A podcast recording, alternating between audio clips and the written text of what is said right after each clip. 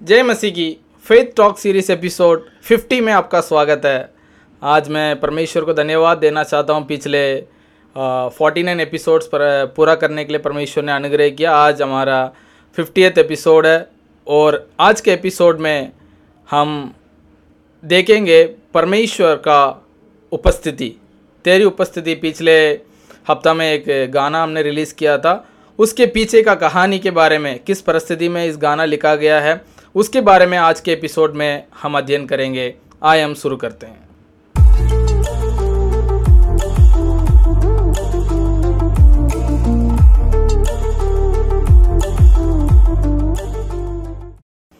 आज हम अध्ययन करेंगे योहन्ना अध्याय चौदह का सोलह और सत्रह।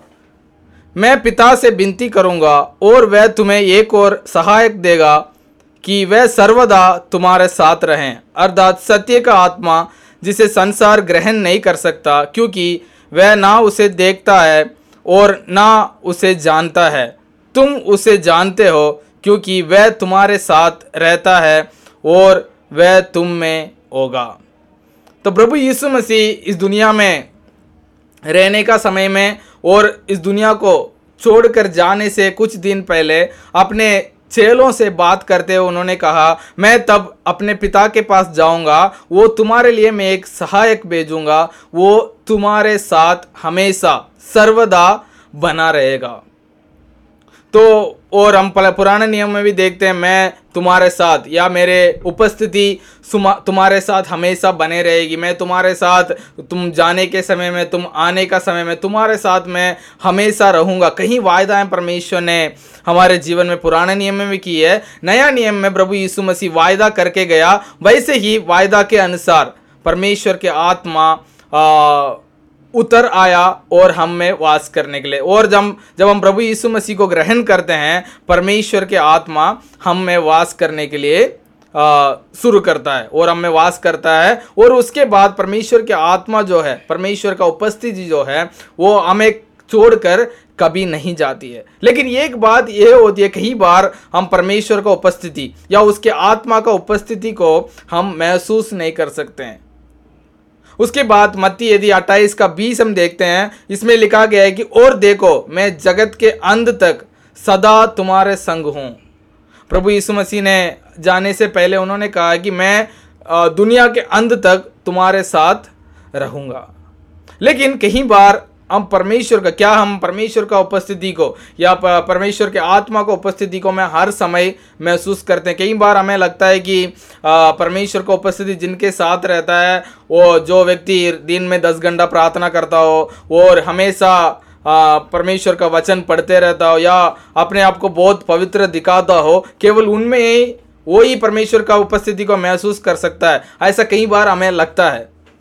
लेकिन परमेश्वर का वचन में ऐसा लिखा गया है कि जितने लोग प्रभु यीशु मसीह को विश्वास करते हैं, हर व्यक्ति उस पवित्र आत्मा का, वो उस परमेश्वर का उपस्थिति को अपने जीवन में महसूस कर सकते हैं। लेकिन क्या होता है, कई बार हमारे परिस्थिति को हम देखते हुए, हम क्या कर सकते हैं, हमारे परिस्थिति बहुत मुश्किल है, हमारे जीवन में ऐसे कठिनाइयों में हम गुजर रहे हैं, हमें लगता है कि हम परमेश्वर का परिस्थिति, उपस्थिति को हम महसूस नहीं कर सकते। कई बार लगता है कि परमेश्वर हम में नहीं है परमेश्वर हम में कार्य नहीं कर रहा है ऐसे हमें लग सकता है। लेकिन परमेश्वर ने जो वायदा किया उसके अनुसार जब हम प्रभु यीशु मसीह को ग्रहण करते हैं परमेश्वर की आत्मा हम में वास करता है। तो ऐसे ही आ, पिछले दिसंबर उसके कुछ दिन पहले जनवरी का फ़र्स्ट वीक में तो मैं ऐसा परिस्थिति में गुजर रहा था भविष्य के बारे में सोचते हुए और भविष्य सेवकाई में कुछ आगे कहाँ तक जाएगी? ऐसे कई सवाल है मेरे मन में आ रहा था। उस समय में एक दिन में परमेश्वर का वचन पढ़ने का समय में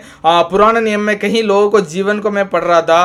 वो लोग का परिस्थिति बहुत मुश्किल में थी। लेकिन क्या चीज़ उनको इस दुनिया से अलग दिखाता है? या क्या चीज़ उनको आ, उनके जीवन में विजयी बनाता है? उसके बारे में मैं अध्ययन कर रहा था। मुझे एक चीज़ एक चीज़ महसूस हुआ था। वो है परमेश्वर जिनके साथ भी रहते थे वो व्यक्ति का परिस्थिति कितना भी मुश्किल हो जितना भी आ, मतलब उनको लगता है कि ये परिस्थिति से वो बाहर नहीं हो सकते हैं लेकिन वो व्यक्ति को परमेश्वर का उपस्थिति परमेश्वर जिनके साथ रहते थे वो व्यक्ति हर परिस्थिति को पार करते हुए बाहर आता है।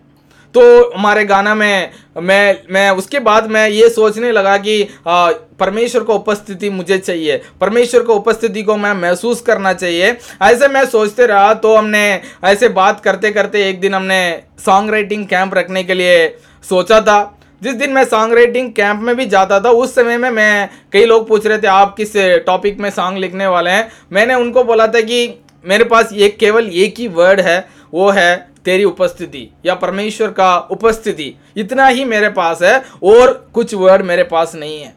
तो हमने पूरा दिन कहीं लोग किसी गाना को पूरा कर दिया कई लोग आधा गाना लिख दिए थे मेरे को शाम तक आ, कुछ गाना या कुछ ट्यून कुछ भी महसूस नहीं आ रहा था। लेकिन तब शाम को हम सब आ, वापस आए दोबारा क्या क्या उस समय में 10-15 मिनट पहले मेरे को वो गाना मिला आ, तेरी उपस्थिति मेरी चाहत और तू ही है मेरे पहचान।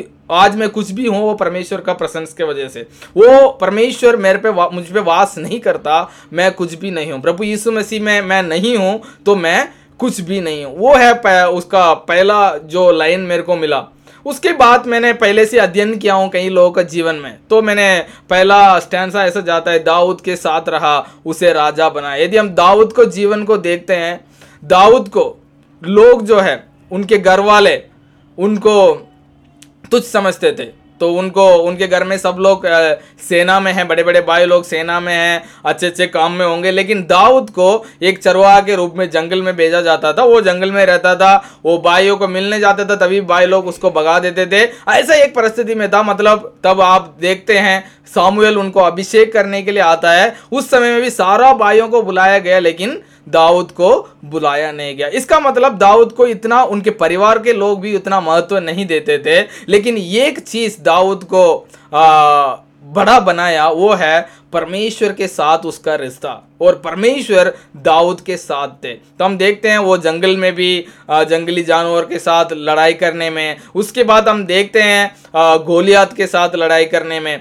उसके बाद हम देखते हैं कहीं जा राजा जो जिस राजा को लिए उन्होंने गोलियात को हराया, उस राजा इसके विरोध में उनको पीछे पड़ गया था। हर परिस्थिति में, है ना रणभूमियों में कहीं लड़ाइयों को उन्होंने फेस किया कई वादियों में राजा को चुपते, राजा से चुपते हुए भागा। लेकिन हर परिस्थिति में एक चीज़ दाऊद के साथ जो थी, वो है परमेश्वर का उपस्थिति। परमेश्वर दाऊद के साथ थी। एक दिन उन्होंने इसराइल देश का राजा बना और एक इत, एक इतना अच्छा राजा बना चालीस साल तक उन्होंने राज किया। उसके बाद एक दिन परमेश्वर उनका कहा दाऊद जो है मेरे आँखों के पुतली के समान है। तो परमेश्वर उनके साथ रहा इसलिए दाऊद का जीवन को भी हम देखते हैं। परमेश्वर उनको एक राजा का पोजीशन में लेके गया और परमेश्वर उनसे बहुत प्रेम करते थे। हाँ कहीं कमियाँ दाऊद का जीवन में थी लेकिन तब दाऊद अपने रिलेशनशिप को परमेश्वर के साथ ठीक करता है। परमेश्वर उनको ऊँचा और ऊँचा पथ में उनको लेके गया। उसके बाद अगला उदाहरण मैंने जो लिया वो है यूसुफ के साथ। यूसुफ का जीवन को हम देखते हैं। सारा भाई लोग उसको तुच्छ समझते थे। उन्होंने तब परमेश्वर ने दर्शन दिखाई। वो तो अपने भाई को बताया और सब लोग उसको आ, आ, मज़ाक उड़ाते थे। तू हम पर राज करेगा। तो उनको बेच देते हैं और वो बंदी ग्रह में रहता है। और लेकिन हर परिस्थिति में हम देखते हैं यूसुफ के साथ। कई बार वचन में लिखा गया है कि यूसुफ जहाँ पर भी था, परमेश्वर उनके साथ था। तो अन्य देश में भी जाकर परमेश्वर उनको ऊँचा उठाया। एक बहुत बड़ा पद उनको दिया, लेकिन परमेश्वर ने जो दर्शन उनके लिए बनाया, वो दर्शन जो है उनका जीवन में पूरा होते हुए हम देखते हैं। उसके बाद हम याकूब को देखते हैं। याकूब को लोग कई बार ये प्रचार करते हैं, वो धोखेबाज है, वो धोखा किया। लेकिन हाँ लेकिन हम याकूब का जीवन को भी देखते हैं। उन्होंने धोखा किया और उनके साथ भी धोखा हुआ। कई साल उन्होंने मेहनत करना पड़ा एक बार धोखा करने का वजह से। लेकिन हम देखते हैं उनका जीवन में तब दाऊद याकूब जो है, परमेश्वर से प्रार्थना करता है। परमेश्वर से बोलता है, परमेश्वर, आप मुझे जब तक आशीष नहीं करोगे, मैं आपको नहीं छोड़ूँगा। तब वो उसे प्रार्थना करता है। हम देखते हैं, याकूब के साथ भी परमेश्वर उनके साथ रहते हैं। उनको परमेश्वर, तब वो अकेला काली हाथ वो गया था अपने मामा का घर। वो कहीं धोखा उनको मिली, लेकिन तब वापस आया वो दो दल के साथ।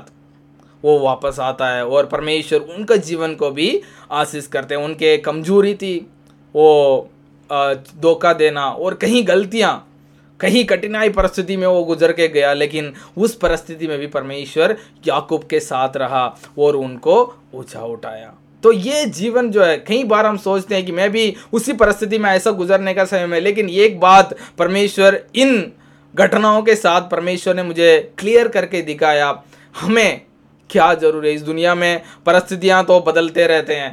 हमारे सोच जो है, बदलते रहते हैं सिचुएशंस बदलते रहते हैं, लेकिन ये एक चीज़ हमेशा एक साथ रहता है, वो है परमेश्वर। परमेश्वर के वायदा हैं, वो कभी नहीं बदलते हैं। परमेश्वर जो वायदा किया, मैं तुम्हारे साथ रहूँगा। हर परिस्थिति में परमेश्वर ने वायदा किया तो हाँ परिस्थितियाँ मुश्किल है, लेकिन उस परिस्थिति में भी हमें महसूस करना ज़रूरी है कि परमेश्वर हमारे साथ है। तो मैं विश्वास करता हूँ ये है वो कहानी का वो गाने का पीछे का कहानी है। परमेश्वर मेरे जीवन में ऐसे परिस्थितियों के द्वारा परमेश्वर ने बात किया और मुझे मुझे ये एहसास दिलाया कि हर परिस्थिति में मैं तुम्हारे साथ हूँ।